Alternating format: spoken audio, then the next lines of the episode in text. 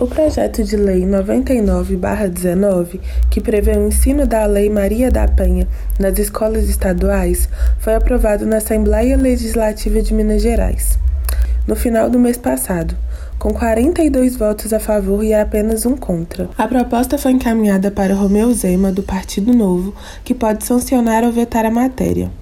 O texto, da autoria da deputada estadual Ana Paula Siqueira, do Rede, propõe que as noções básicas da Lei Maria da Penha sejam ensinadas nas escolas da rede pública. Além disso, a proposta também pressupõe a capacitação de professores sobre o tema, a conscientização da comunidade escolar e a implementação da Semana Escolar de Combate à Violência contra a Mulher.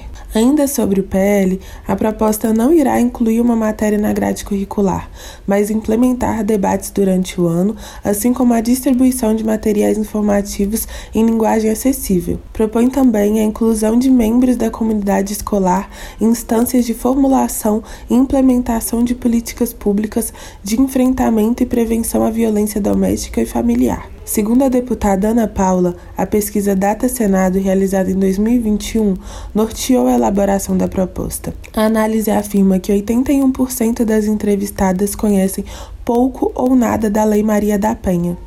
Em dois mil e dezenove, as pessoas entrevistadas pela mesma pesquisa afirmaram que uma das formas de diminuir a violência contra as mulheres seria a inclusão do tema nas escolas. De acordo com o diagnóstico da Diretoria de Estatística e Análise Criminal da Polícia Civil de Minas Gerais, em dois mil e dezenove, houve no estado cento e cinquenta mil, novecentas e setenta e duas vítimas de violência doméstica e familiar. Em dois mil e vinte, cento e quarenta e cinco mil, duzentas e setenta e uma e no primeiro semestre de dois mil e vinte e um, setenta mil, quatrocentos e cinquenta casos. Caso o governador vete alguma parte do projeto de lei, o texto volta à Assembleia para os deputados derrubarem ou manterem o veto. De Belo Horizonte, da Rádio Brasil de Fato, Maria Araújo.